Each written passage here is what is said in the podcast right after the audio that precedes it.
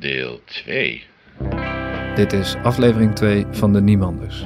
Een podcast met verhalen uit en rondom de gevangenis. Deze podcast hoort bij de gelijknamige plaat van Wout Kemkes en Rocco Osterman. Een jaar lang bezochten zij gevangenissen om samen met gedetineerden aan die plaat te werken. Ik liep met ze mee en verzamelde de verhalen eromheen. Mijn naam is trouwens Dennis Gaans.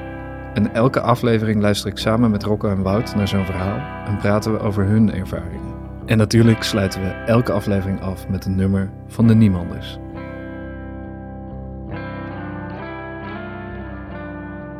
Ik weet hoe het is om een gevangenis in te lopen. Ik heb het sluizen meegemaakt, kende muffe lucht die er hangt, heb de blikken gevoeld, maar ik kon er elke keer weer uit. Ik weet niet hoe het is om een gevangenis te betreden met de wetenschap dat ik er kom te zitten. Een tijdje te zitten. En zo vind ik mezelf terug aan de keukentafel van Ramon. Zoals ik, zoals ik er dus uitzie, mijn, mijn, mijn kledingdracht. Hè? Kledingdracht. je dat omschrijven? Eh, Het is eh, audio. Natuurlijk is audio. Ehm, pff, zeg maar maar eh rocken gewoon. Ja. Eh, getatoeëerd, stevig mannetje, leren jas. hier zo'n vestje eromheen met een of andere logo op de rug. Versleten All-Stars en een, een, een, een, een riem met, met, eh, met, eh, met studs eraan en shit. En eh, een hele dikke ketting aan je broek. Ja. Ketting mocht niet mee naar binnen, maar goed. Oh ja, en, en inderdaad eh, met mijn oor, mijn oorbellen van, eh, van, eh, van eh 8 mm dik. Per stuk, dus ja. Ramon is muzikant, tatoeëerder en een bekende van Rocco en Wout. En hij weet hoe het is om te zitten. Sterker nog, hij heeft twee keer gezeten. De eerste keer was in Duitsland. Hij ging ter voorbereiding van een tour met zijn band naar Berlijn. Maar daar kwam hij nooit aan, omdat hij een pakketje voor een vriend vervoerde. Het was een eenmalige vriendendienst voor, eh, voor iemand. eh, om eh, een pakket met wat spul van A naar B te brengen. En ik met mijn grote waffel. want Ik, ik, ik had die route zo vaak ge- gereden. Dat ik was nooit aangehouden of zo. Gewoon de, de grensovergang dacht ik altijd van ja. Je merkt amper dat je een grens over. Ja, je merkt alleen dat de weg op een gegeven moment gewoon kutter wordt. Dat is het enige. Ik ben altijd wel met veel dingen gewoon praktisch denken van nou, ik ga toch die kant op. Huh?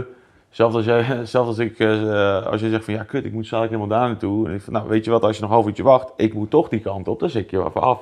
Ja. Een beetje uit die, uit die naïviteit is dat gekomen. En eh, ja, ik, zie er, ik zag er het kwaad ook niet. Weet je, het, nogmaals, het is eh, ook als je speel zelf gebruikt, zeg maar in principe het beeld wat, er bij, wat mensen bij Speed hebben, is altijd wel heel, heel gruwelig. Dat beeld had ik er zelf ook ooit bij, maar uiteindelijk, eh, uiteindelijk valt het allemaal reuze mee, mits je gewoon voor jezelf blijft zorgen. Sterker nog, tegenwoordig als iemand die nog nooit eh, drugs heeft genomen of zo, eh, of een dikke haze joint rookt, of een lijn hele goede speed neemt. Nou, die lijn hele goede speed, dat maakt hem iets meer wakker, Ja. wat actiever. En eh, die joint, die fokt hem gewoon helemaal op en die is geen rommel waard. Op een gegeven moment, ja, ik zag het kwaad gewoon niet zo van in, weet je. Natuurlijk, je weet wel een beetje van, ja, het zou kunnen, maar ja, aan de andere kant, eh, eh, hoe vaak zijn we de grens wel niet overgereden. En, maar dat zul je dus net zien, hè. En het stomme was, we waren echt al lang de grens over, we waren voorbij Dortmund eh, ondertussen. En dan heb je van die, van die dingen op de A2 waar ze aan het bouwen zijn. Sinds eeuwigheid al. En ehm, ja, dan mag je dan met 80 rijden. En vooral s'nachts als niemand op de snelweg, daarom rijd ik ook altijd graag s'nachts. Weet je, weinig mensen kun je gewoon lekker door. Ik reed niet snel, ik reed gewoon normaal 120 door, maar goed. En ik haalde ook een douaneauto in, wat ook niet de eerste keer zou zijn geweest. En die komt dus na het gebeuren, komt die voor me rijden, moest vervolgen. En eh, die, die vent stapt naar me toe ook meteen, heel agressief, motor uit en dat, en waar ben je mee bezig? En eh, zag je niet dat er een bord is? Ja, ik zag het wel, maar en waarom deed je het dan? Ik zei, nou het, het, het is laat, we hebben nog lange weg te gaan en het is rustig op de weg. En, eh, oh, dus jij dacht dat je dat wel gewoon eh, flikken allemaal, uitstappen, hup. En eh, toen eh, ging hij me fouilleren. En laat mij nou net heel toevallig, heel, heb ik anders nooit hè. Heel toevallig had ik eh, drie kleine zakjes met, eh met eh eh, speeters in mijn borstzakje zitten. Heb ik echt, echt, echt nooit. Ik zweer je, echt nooit. Heel toevallig, die ene keer. En hij vroeg nog, heb je iets verbodens bij? Ik zei, nee. En, Pats, wat zit dan? Ja, hier. Ging verder fouilleren. En eh, ook heel toevallig, eh, heb ik anders ook serieus echt nooit. ehm, die heb ik in Oekraïne gekocht, een vlindermes. En vlak voordat we weggingen, ik weet nog, ik zat dat ding liggen. Ik, van, ah, ik, was bezig met van die, eh, eh, ik, ik, ik had mezelf voorgenomen van, ik wil die trucjes een keertje leren, van, van vlinderen en zo.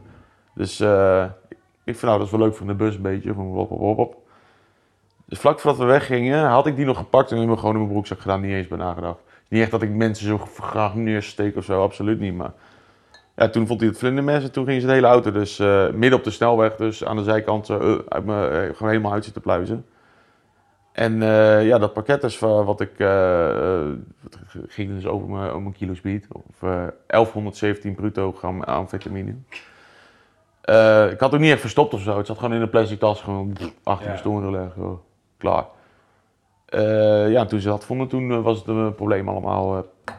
dus dat ik zie dus gewoon, je had die ene, ene agent of één douanier, dat was echt, echt, echt een tyfushond was dat. En die, voor was ook een stagiaire erbij, voor mij liep hij een beetje gewoon het mannetje spelen voor het stagiaire meisje. En de andere gast, was gewoon een chille kale dude. En terwijl dus die, die, die hond met de wijf door, door onze spullen gingen, was het de chille kale dude. Ik zie zijn kale kop door mijn auto eruit zo, op de achterbank een beetje kijken van, ja wat een rotzooi is het hier. En ik zie hem die tas pakken en zijn collega halen. En uh, ja. Um, de collega komt meteen naar ons toe. En die zegt, uh, ja, aangehouden, noem het erop. En ik heb zoveel gedachten ook van... Uh, ik, ik, zou eigenlijk eerder vertrokken zijn. Het liep allemaal een beetje uit, noem het maar op. ik ben nog bij een benzinestation gestopt. En wat ook nog een beetje langer duurde. En al van die gedachten van, ja, als dat dan niet zo lang had geduurd, als dat niet, en als, als, als, als, dan was ik ze voorbij gegaan, had ik ze nooit gezien en dan, maar... Als je die drie zakjes en dat vlindermes niet... Uh... Precies dat ook, gewoon inderdaad van, waar, waarom, dat doe je nooit, waarom moest het vandaag in één keer wel? Hij gaat eerst naar het bureau en dan begint het wachten. Uh, dat was ook, dat duurde zo echt. Dat is het kutste van het hele verhaal. Politiebureau, uh, wachten en, en wachten bij de rechtbank. Zo inspiratieloos kuthokje. Iedereen die daar gezeten uh, heeft zitten wachten, is een of andere ramdebiel die iets die eerlijk vond. Dus die met lelijke shit op de muur heeft zitten kalken. En, en die was hier en, en Albania en zulke dingen. En ja, je weet niet hoe lang het duurt, of hoe lang het nog kan duren, of hoe lang het nog gaat duren. En uh, ja. Uiteindelijk wordt er naar een rechter gebracht die beslist hoe het nu verder gaat. Die rechter was echt een hele, hele sympathieke vent. En die zei van, uh, oh, oh, Nederland, ja, ja, oh ja, ja, mijn oma woonde vroeger in Nijmegen en dan gingen we altijd kroketjes maken en zulke dingen. En uh, ja, het was toch best wel moeilijk kroketjes maken. En ik dacht van, nou, kijk, sympathieke vent, die hebben mee, goed, een beetje uh, het hele verhaal verteld, uitgelegd, noem het maar op. En ook verteld van, joh, uh, het is belangrijk, onderweg naar Berlijn, we moeten toeren nu. En ja, nou, dat, ik würde jetzt mal sagen, blijven ze eerst maar hier. Dat, klonk zo van, ja, we moeten het weekend afwachten of zo. Zei, ah, kut. Ja, toen we weer terug in het kuthokje wachten en toen werden we weer opgehaald. En ik dacht van, nou, misschien weer naar het politiebureau of wat dan ook. Nee, duurde achterlijk lang wat het vervoer was. En uh, uiteindelijk dus uh, rijden we ergens naartoe en we rijden ergens naar binnen. En ik zag het gebouw vanaf de buitenkant en ik kende het al. Ik dacht, oh, wacht even. Dit is, uh, dit is geen politiebureau, dit, dit is het huis van bewaring, dit is gevangenis. De, ja, dus ik zat was helemaal, ik was een beetje half zo in shock van, van hè? Was toch helemaal niet de bedoeling dit allemaal jongens. het klonk alsof hij bedoelde dat ik het weekend moet blijven of zo, maar... Maar dat blijkt niet zo te zijn.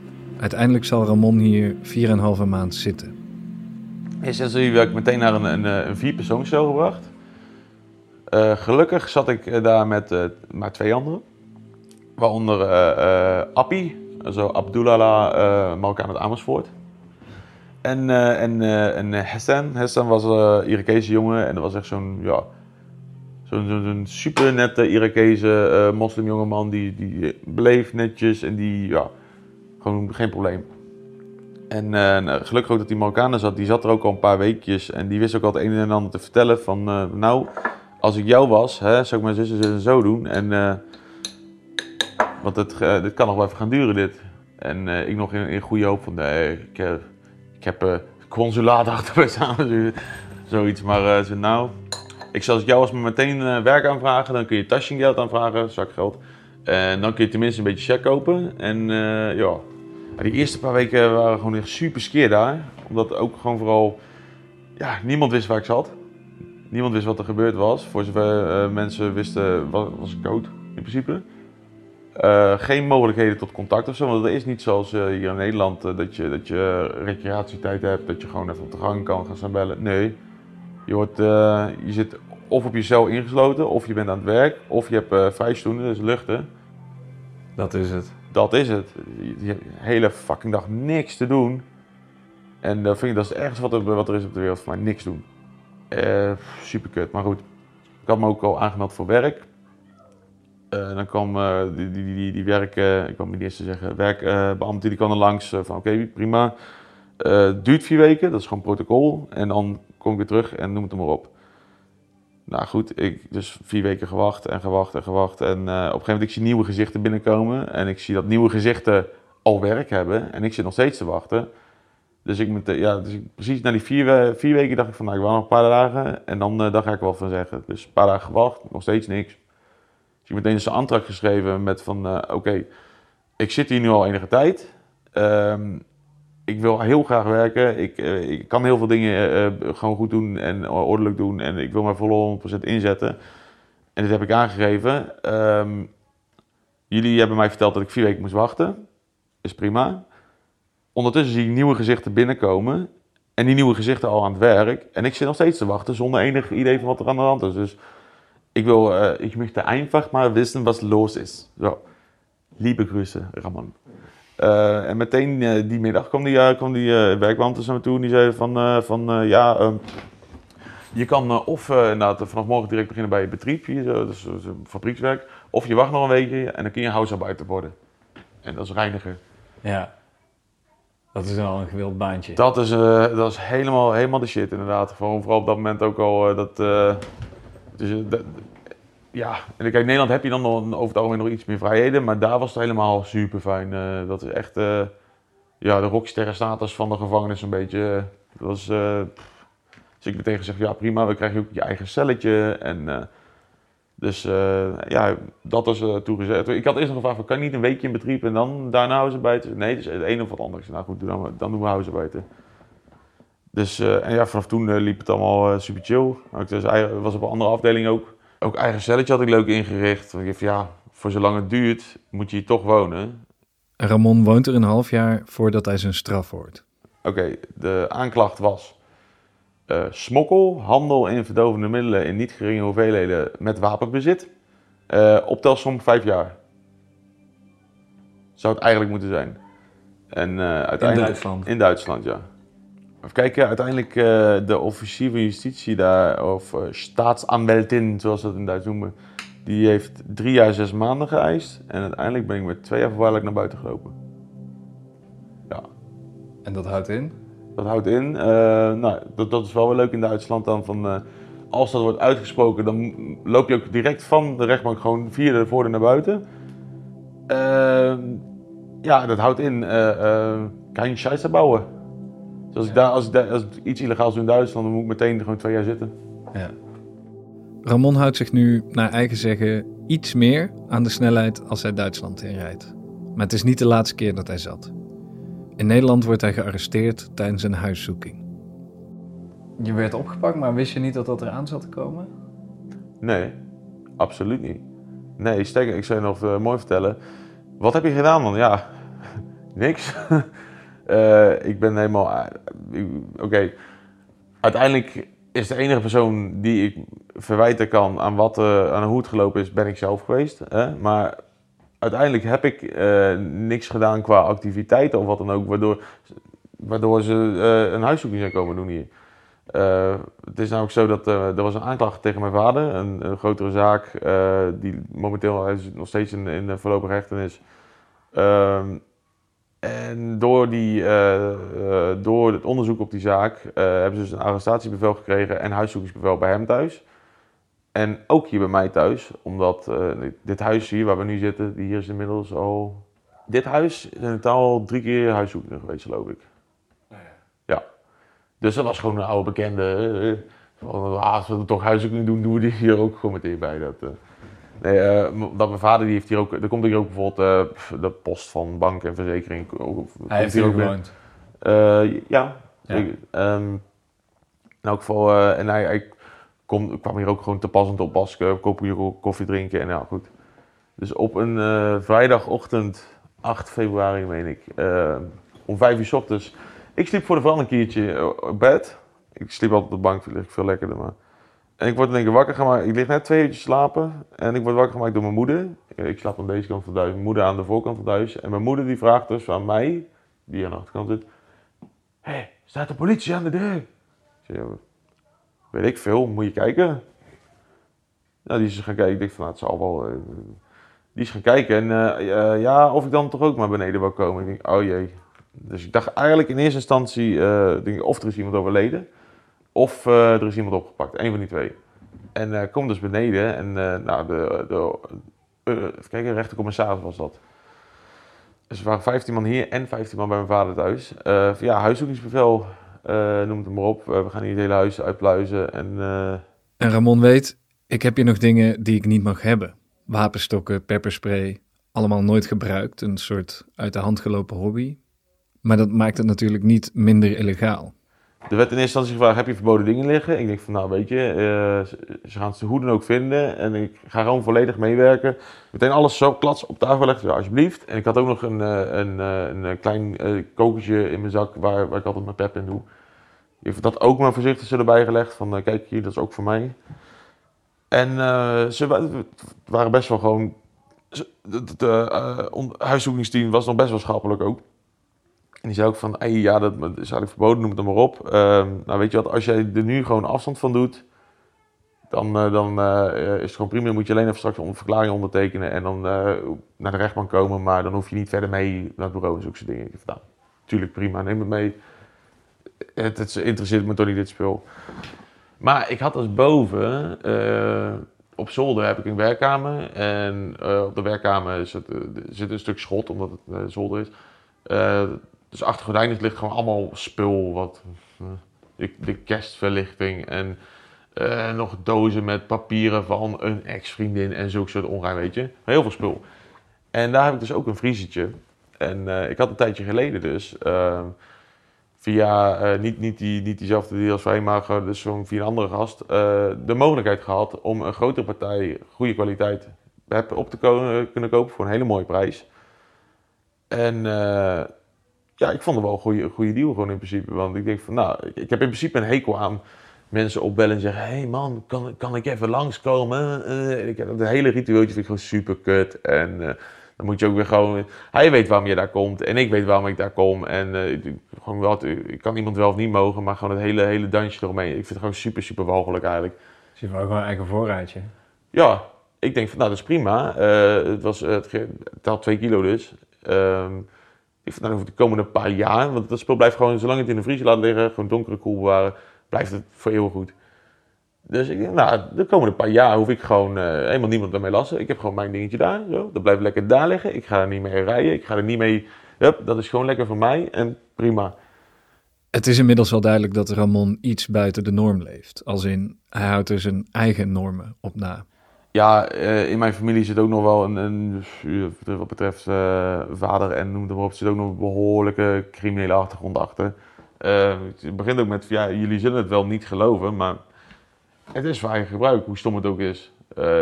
Het ze hebben ook computers en alles in beslag genomen, alle telefoons en apparatuur. En prima, kijk wat jullie willen. Nogmaals, ik, ik ben geen dierenoverhandelaar of wat dan ook, absoluut niet. Ja, nooit geweest, heb ik ook nooit willen zijn, zal ik ook nooit worden. En eh, ja, het was gewoon. het- het- als er iets in de aanbieding is, dan koop je groot in. Ja, het, ja. het, is gewoon, het is gewoon super stom. Maar het, komt, ik snap heel goed dat het ongeloofwaardig overkomt. Weet je, mijn moeder die had ook eh, van tevoren nog gevraagd van, eh, die wist ook wel dat ik wel vaker een grotere hoeveelheid van iets had liggen.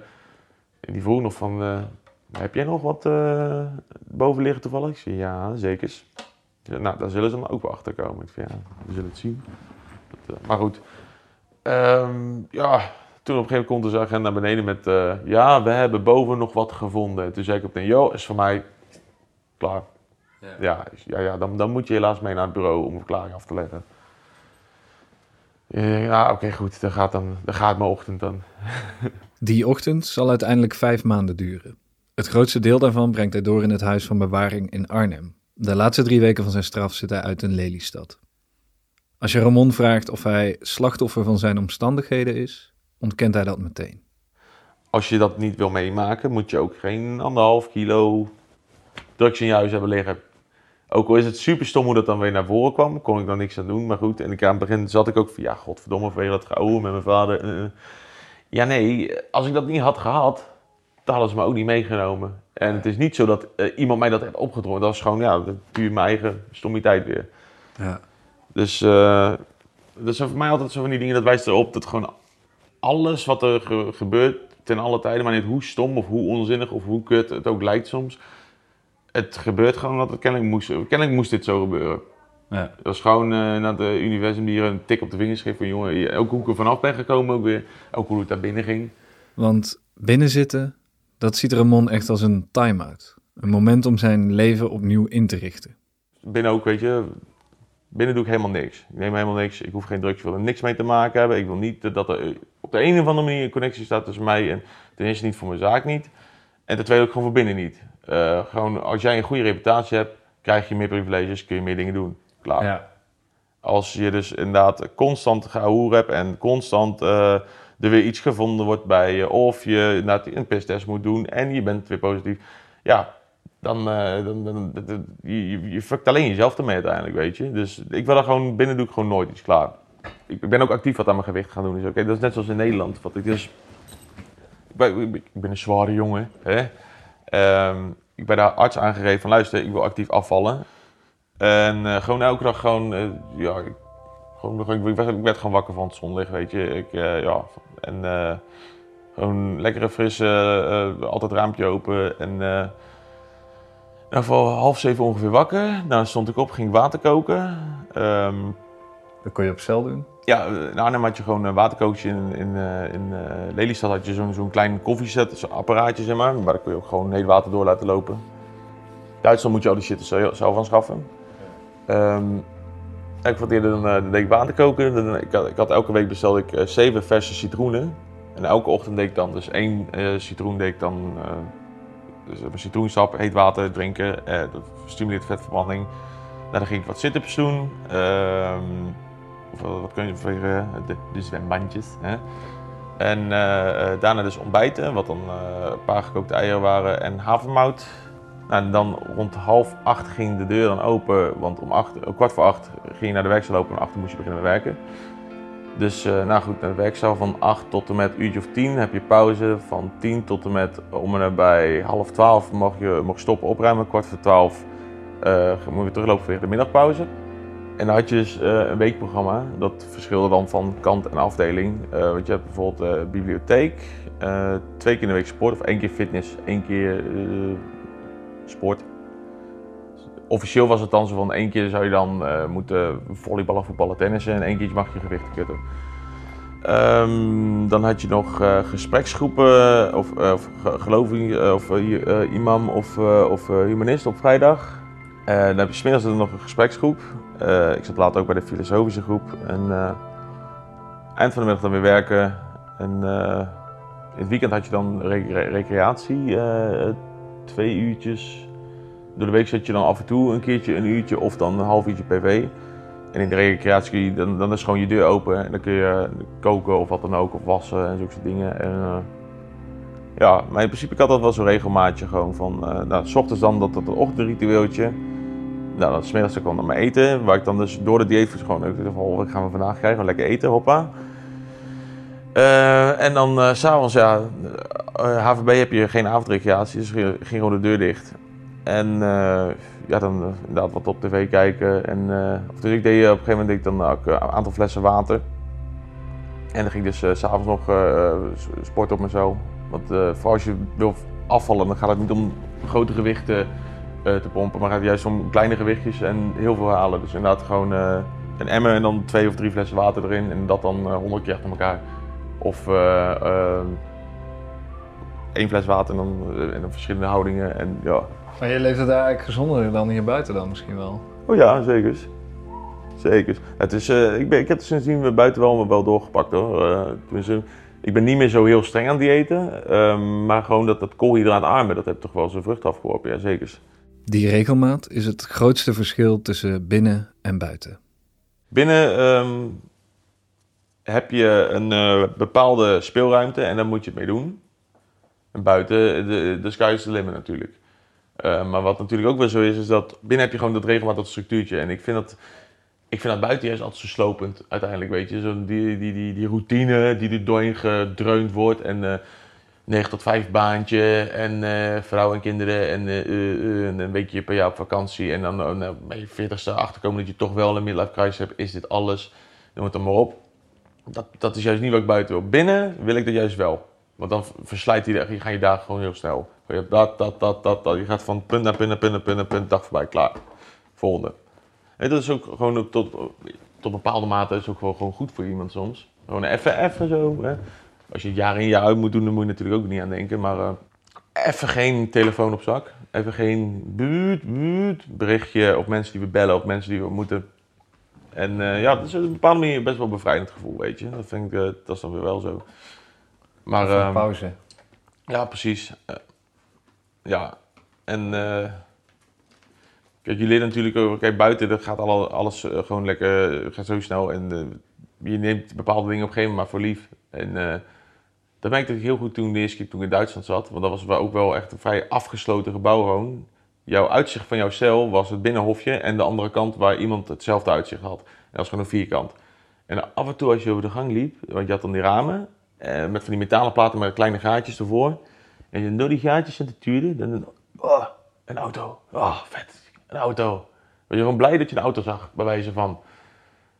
Terwijl, nou ja, als je, kan jou die auto gestolen worden, een kutauto. Je hebt jouw auto, dat is ook een kutauto. Ja, terwijl eh, in één keer we- we- weet je de- alles weer een beetje te waarderen. Dat vind ik wel een mooie gedachte. Want ondanks dat de regelmaat hem heel veel kan opleveren, is binnenzitten niet iets dat Ramon graag nog een keer doet. En denk je, de- denk je dat je nog ooit eh, teruggaat? Nou ja, dat had, zei ik ook naar Duitsland. Zei ik, nee, nooit meer. Ja, dat toen dus wel. Maar eh, het is niet de bedoeling, nee. Het is niet de bedoeling. En ook, eh, kijk, zoals nu ook, als, ik heb een voorwaardelijke straf dan van vijf maanden. Is in principe eh, niet veel, maar ja, nee, het is, zo'n tijdverspilling, weet je. Ja. En eh, ja, de wereld buiten gaat dan toch wel weer gewoon verder. En eh, vooral ook gewoon, eh, ja, die afspraken die ik alleen de eerste week had gemist, vond ik zo fucking kut. Ja. En gewoon als, als professioneel zijn, ook als iemand die gewoon graag bezig is. Weet je, en de tijd dat jij kan besteden aan jezelf ontwikkelen en iets bereiken, dat, dat mm, ja, hè. En nogmaals, soms is het gewoon nodig om even een tik op je vingers te krijgen, om even, even een stapje terug te nemen. En wat dat betreft was die vijf maanden dan, het had niet langer moeten zijn. Het was eigenlijk al veel te lang, volgens velen en volgens mij ook. Zelfs de bewaarders, die zeiden ook van, nou, maar eh, ja, ik vind, ik vind wel, eh, daarom vind ik het ook zo belangrijk van, nou, als je dan binnen bent, weet je, doe dan iets met je tijd en eh, werk aan jezelf. En ja, als je alleen maar in hetzelfde, circuitje, dezelfde denkwijze blijft, en dan gaat er ook nooit iets voor komen. Daar ben ik dus van mening, daar is dus goede begeleiding voor nodig en een positieve instelling. En zoals het er nu uitziet met de Nederlandse gevangenis, is, gaat het juist eerder de andere kant op. Als je bijvoorbeeld kijkt naar Noorwegen, die hebben eh, van die gevangenissen, nou, met, en dan gewoon als je het ziet, dan denk je ook echt van, nou ja, zeg, weet je, muziekstudio binnen, noem het maar op. Maar weet je wat wel zo is? Juist door die positieve benadering, dat heeft veel positieve effect op een reintegratie van iemand. Je hebt niet iemand die met, met haat en wrok eh, tegen systemen en, en figuren aan naar buiten komt. Je hebt iemand die juist eh, een, wijzer, een, een brede persoon is geworden. ja. En, dus je eh, zou eigenlijk dat muziek maken in de gevangenis zou Be- bijvoorbeeld... nou, bijvoorbeeld muziek maken of inderdaad eh, gewoon meer creatievere dingen. Gros gedeelte, en dan merk ik ook vaak gewoon een jongen van ja, ze- weten niet wat ze zouden moeten doen.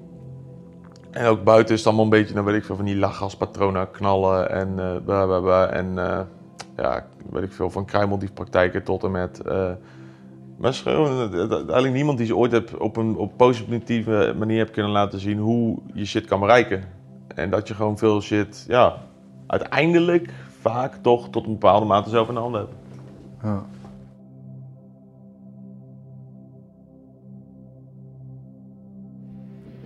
Ik vond het wel grappig hoe hij zichzelf beschreef. Oh ja? Eh, ja, al die dingen die hij dan zei. En toen dacht ik bij mezelf, ja, al die dingen kloppen. Maar je hebt geen idee hoe dat er samen bij elkaar, hoe het er dan uitziet. Want het is me toch... Ik weet nog wel dat ik hem op de gang voor het eerst tegenkwam. Ik dacht, jezus. Ik, vond ik vind het best een knap kerel en alles en zo. Maar hij zag er ook een soort van uit van... Ja, weet ik veel. Elvis en André Hazes in één persoon. En, en, en, en en toen dacht ik bij mezelf, hij beschrijft zich goed, de details kloppen, maar het publiek heeft echt geen idee hoe het er echt uitziet. Wonderlijk figuur. Maar ik begreep alles van wat hij zei. Ik bedoel, ik weet ook hoe ik er zelf uitzie en dat is ook niet bepaald klein. Een soort Achterhoekse eenhoorn ben jij. ik denk, zolang Kemkes mij niet omschrijft, dan kom ik goed weg. Maar gewoon hoe, hoe die ook. Hij, de keel heeft ook helemaal geen speed nodig wel, om te babbelen. Wel, wel, dat, wel, wel, die, van, die heeft dat van zichzelf. Die is, die is erg als kind in de kietel met speed gevallen, volgens mij. Want eh, kenden jullie dit verhaal? ja. Ook dat van zijn vader en van, eh, van zijn familie wel. En eh, eh, dat hij altijd wel een beetje zo aangekeken werd. En eh, dat zijn vader eigenlijk al, al eh, vroeg een grote smokkelaar was. Maar ik denk wel dat zijn vader een veel grotere vis is. En dat Ramon zelf nog een aantal uitlaapkleppen heeft die voor hem belangrijker zijn dan het leven van een smokkelaar te leiden. Ik geloof niet dat hij daar zo heel veel zin in heeft. En daarom denk ik ook inderdaad dat die, eh, die akkefietjes eh, meer ongelukjes zijn dan dat hij echt... eh, het is natuurlijk wel een beetje naïef, want zo, zo, zo dom is hij echt niet hoor. Hij is vrij goed bij de pinken. Nou ja, over het algemeen is het toch wel de ongeschreven regel dat als je met een band de grens overgaat. Kijk, als je van drugs houdt, dan probeer je dat gewoon te regelen op de avond en de plek waar je dan speelt. En niet dat je het mee gaat nemen en een tour in gevaar brengt. Ik ben ook wel eens eh, van de weg gehaald door de drogenvaandung bij Keulen. Dat zal ik ook nooit vergeten. Hele auto op kop. En het was, was wel lachen, maar die, die agent zei dus tegen Ramon, waar was dat een zwijnenstal? Dat is een smeerstal, hè. Maar zo, zo zag mijn auto er ook uit. En die keel zei dat ook tegen mij. Wat is dat voor een zoustal hier? Ik zeg, ja, pas Ja. maar op, daar ligt ook nog een muizenval. En toen moest hij zo hard lachen dat ik gewoon door mocht rijden. En wij hadden het ook een keer eh, bij Berlijn in de buurt. En toen had iemand van ons een bierfles uit het raam gegooid uit een rijdende bus. En toen werden we door de politie aan de, aan de kant gezet. En toen eh, deden we ook die bandbus open. En toen rinkelden al die flessen daar op die Ja. parkeerplaats. Ja. en die gast die schreeuwde echt zoals zo'n fanaticus. Wenn in Duitsland brauche den Mulleimer. Maar we mochten wel gewoon verder rijden. Zijn dit soort verhalen eh, oververtegenwoordigd in de muzikantenscene? Ik denk wel dat vaak eh, mensen zijn aangehouden. Wij ook in, in Spanje moesten we ook een keer onze bus helemaal uitpakken.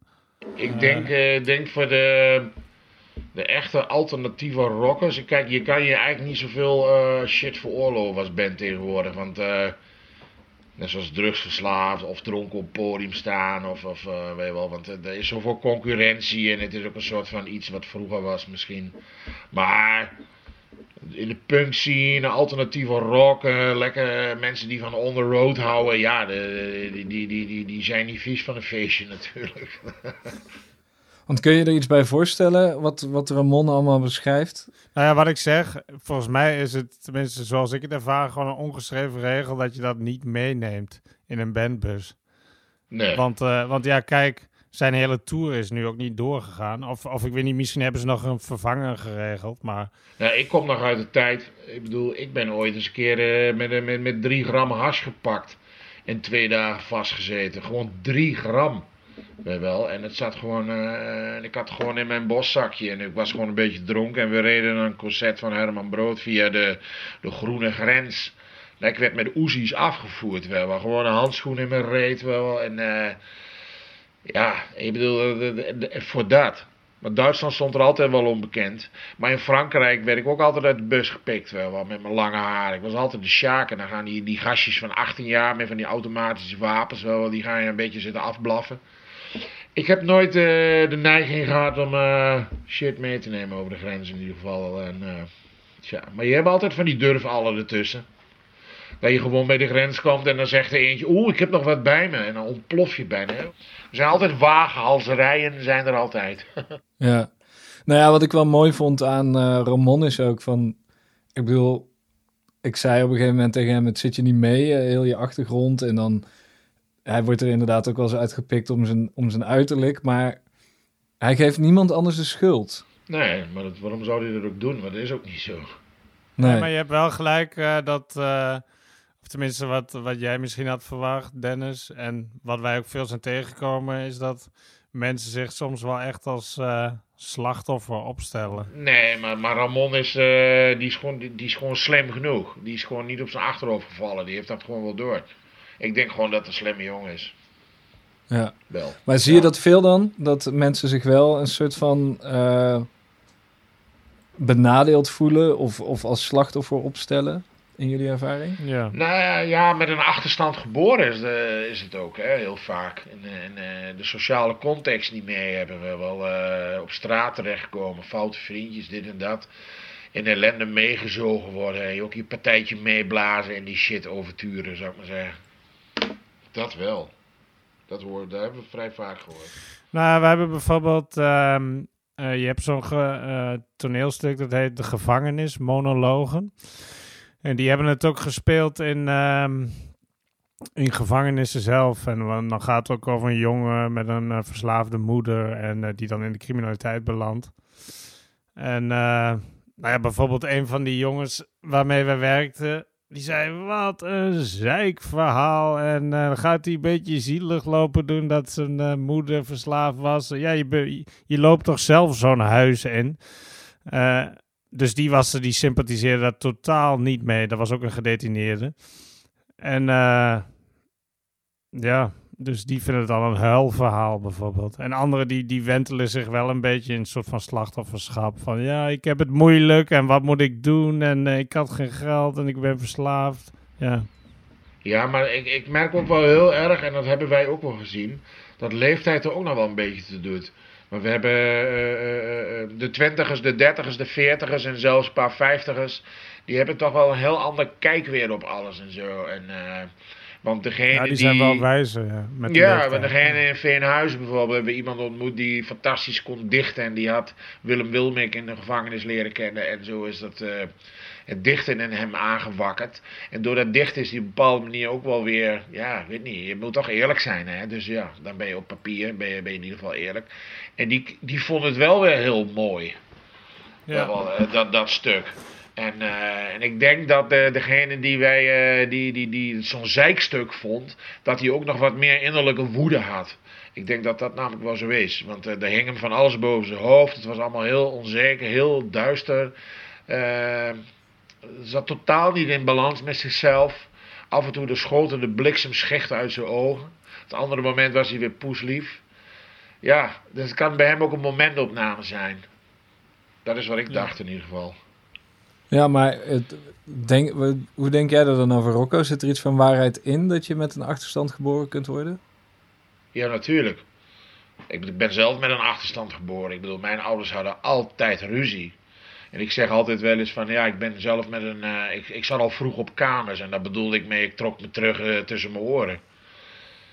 Snap je? En dan eh, ben ik nog maar in, een- in, in een dorp en ik had nog leuke vriendjes en dit dat wel. Maar we hebben in Utrecht ook wel mensen leren kennen die al kopstoten uitgaven toen ze acht waren. Om zich op de straat een beetje overeind te houden. Want eh, ja, in bepaalde culturen wel, eh, dan laat je je handjes wat eerder wapperen. En als je dan een gebroken neus oploopt, dan moet je zitten etteren. Dan moet je gewoon niet zitten klagen. Ja, dat ken Ja. ik dan weer niet wel. Dus iedereen heeft zo zijn eigen kleine persoonlijke, of kan zijn eigen persoonlijke kleine achterstand oplopen. En eh, Ja, ik denk wel absoluut dat het zo is dat sommige mensen echt veel meer voor hun kiezen krijgen dan andere mensen. En ik denk ook dat als je je uit een bepaalde negatieve sociale situatie wilt eh, vrijmaken, ja, dan moet je best wel intelligent zijn. Eh, en ook af en toe nog middelen voor hebben om je uit zo'n wereld te kunnen ontworstelen. En ik denk dat het eh, ja, daar heel veel mensen ook wel aan ontbreekt. ja, denk ik ook. Maar uiteindelijk ligt het natuurlijk wel. ehm, ja, uiteindelijk ben jij wel degene die de misdaden begaat. Nou, ik vind het gewoon, eh, ik, ik vind het in ieder geval, als je zo opgroeit en je maakt er wel wat van, dan vind ik dat wel een driewerf hoera. Ja, absoluut. Vind ik, vind ik super knap. Mij lijkt het bij een tour de force om je daar dan te ontworstelen. Ja.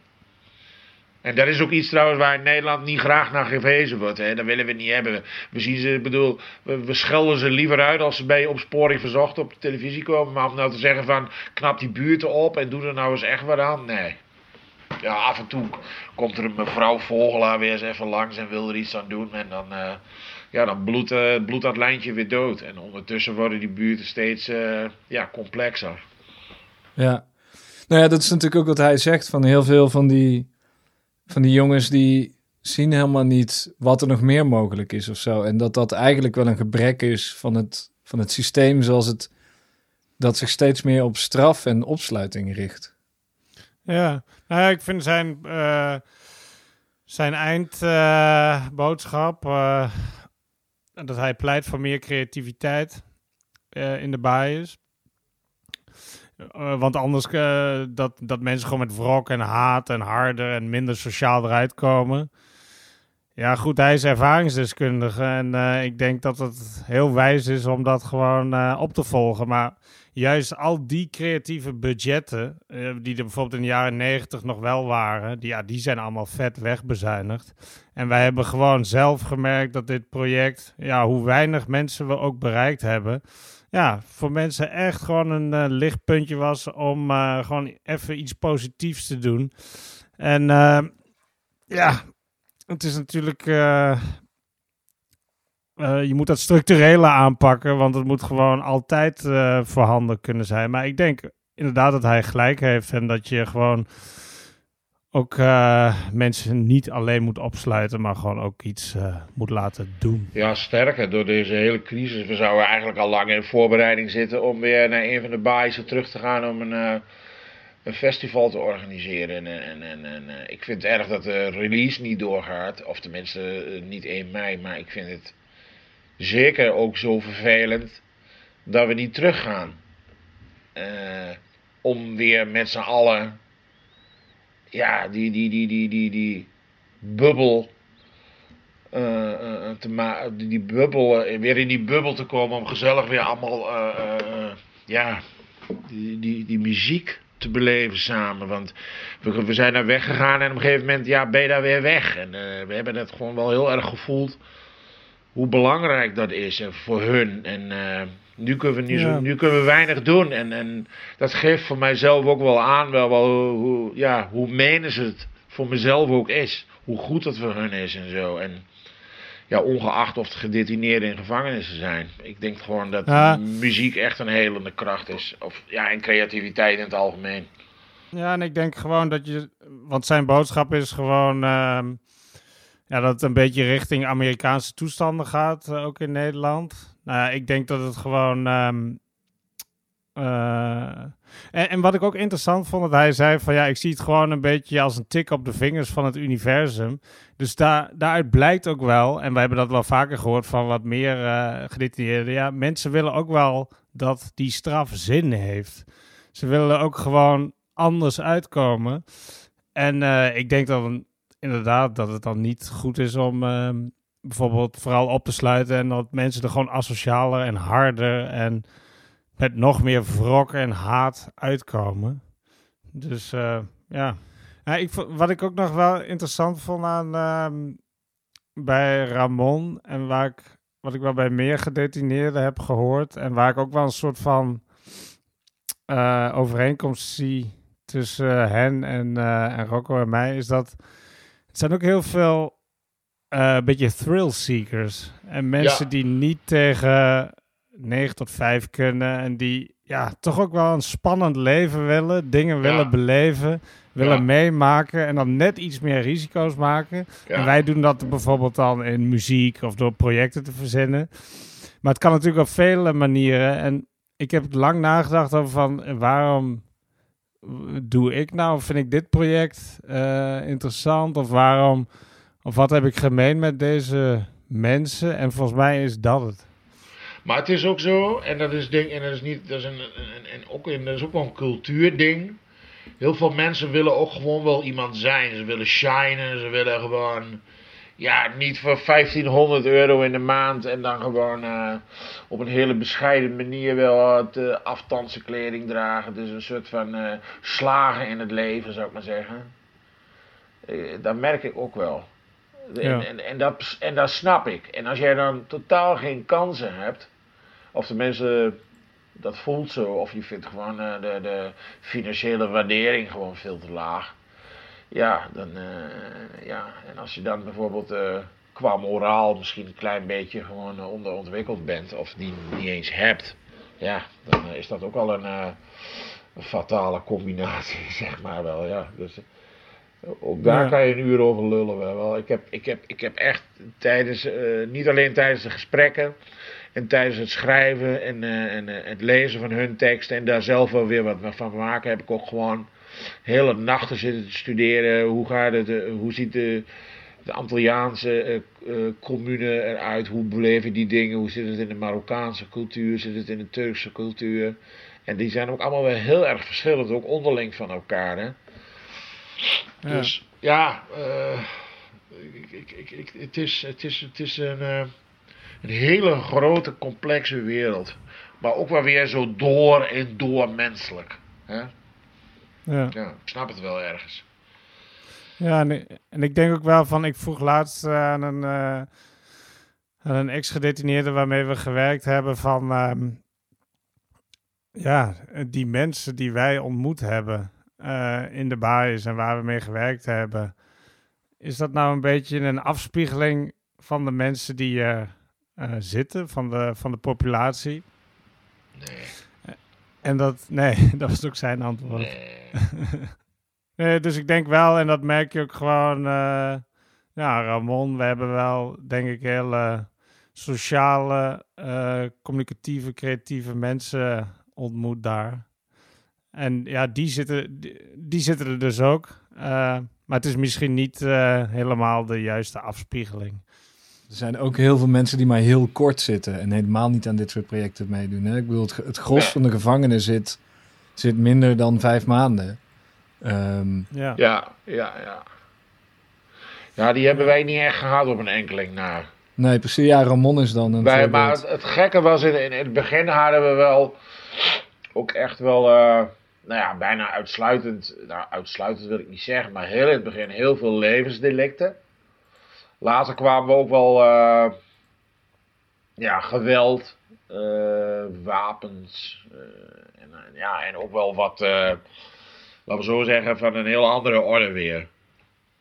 En ook wel mensen die in de buitenwereld de neiging hadden tot redden en dan maar de boel oplichten om anderen weer te helpen. Maar dat mag natuurlijk allemaal niet. En een vader die zijn kinderen ontvoerd had en ja, van alles. Dus En nu hebben jullie hierbij hebben jullie het nummer De Mier uitgekozen. Eh, waarom? Waarom ik dacht om, eh, om, om de mier aan Ramon te koppelen, is ook omdat hij ehm, nog zei van, eh, jij vroeg hem van, en ga je nog weer eh, terugkomen? Ja, nee, dat is niet de bedoeling, zei hij. Maar ja, dat was vorige keer ook al niet de bedoeling. En, ehm, en, en dat zit ook in, eh, in het nummer van de mier, van ja, hoeveel stappen zal hij hier maken? En hoe vaak zal hij hier terugkomen? Dat het, ja, eh, toch ook best wel onvoorspelbaar is. Maar je hebt ook wel zelf die macht om, eh, om daar wat aan te doen. ja, ja iemand als Ramon, zoals ik het zie. Volgens mij heeft hij genoeg in zijn mas om dat niet meer te hoeven. Dat is wat ik denk. Ik denk gewoon eh, ja, dat hij gewoon slim is. En eh, ik hoop dat hij gewoon eh, zonder al te veel problemen gewoon zijn eigen vrije leventje kan leiden. En zonder dat hij ook iemand... het is ook niet iemand die een ander per se iets hoeft aan te doen. Want ik vind het echt een super gast. Kijk, ik weet het ook allemaal niet hoor. Maar heel veel mensen hebben twee kantjes, laten we je ook wezen. Maar, weet niet, ik, ik vond het een leuk kerel. Ja. Ja. Zullen we gaan luisteren naar De Mier? Ja. Ja. Zeker. Pas op dat je hem niet plat trapt, want dan blijft het regenen. Die bier. Oh, dat, is, dat is een oud achterhoeks gezegde. Oké. Laten we er gewoon in. Leren de mensen ook nog iets over de Achterhoek. ja. Ja. Streekcultuur.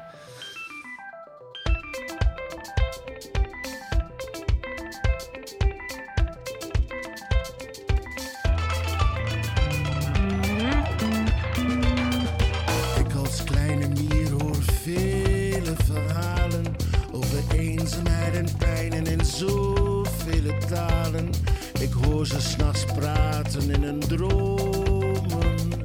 Terug op aarde vielen uit hoge bomen. Snelle jongen met zijn slangentong. Rap de psalmen van het goede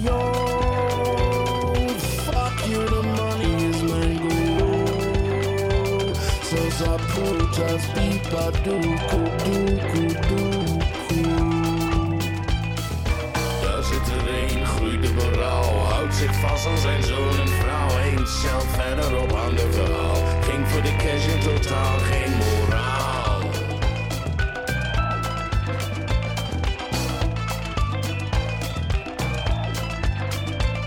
De lijn van zijn waarheid onrecht. Hoort bij de beat als een boom bij de specht. Gooit de straat dwars door jullie daken. Wint zijn verhaal de gedane zaken.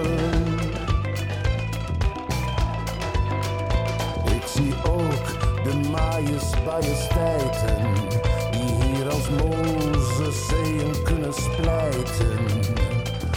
Ah, die jongens hebben ook zachte kantjes, maar verstoppen zich achter hun losse handjes.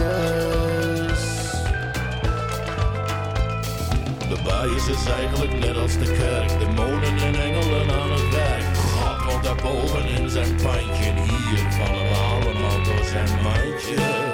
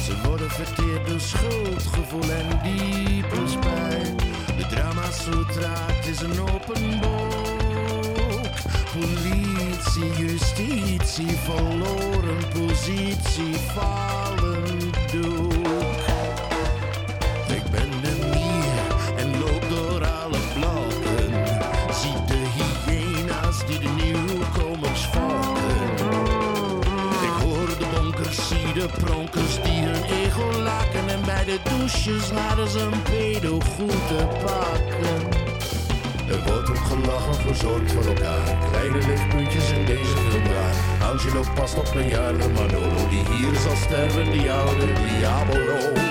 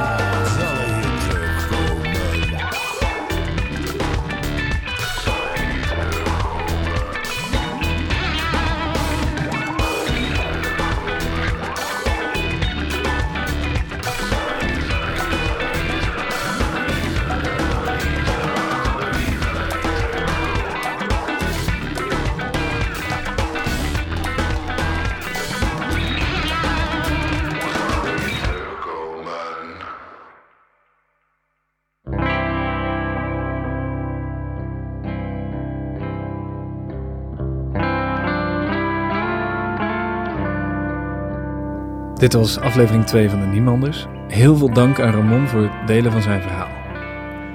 Op 1 mei verschijnt de plaat in zijn geheel. Er is zelfs een heuse thuisrelease party gepland. Kijk op de niemanders.nl voor de details. De volgende aflevering van de podcast is er op 12 mei. Dan praat ik met Karin en Willem, reclasseringsmedewerkers bij het Leger des Heils. Het zijn onze mensen die daar buiten lopen. Het zijn onze mensen, ze horen bij ons.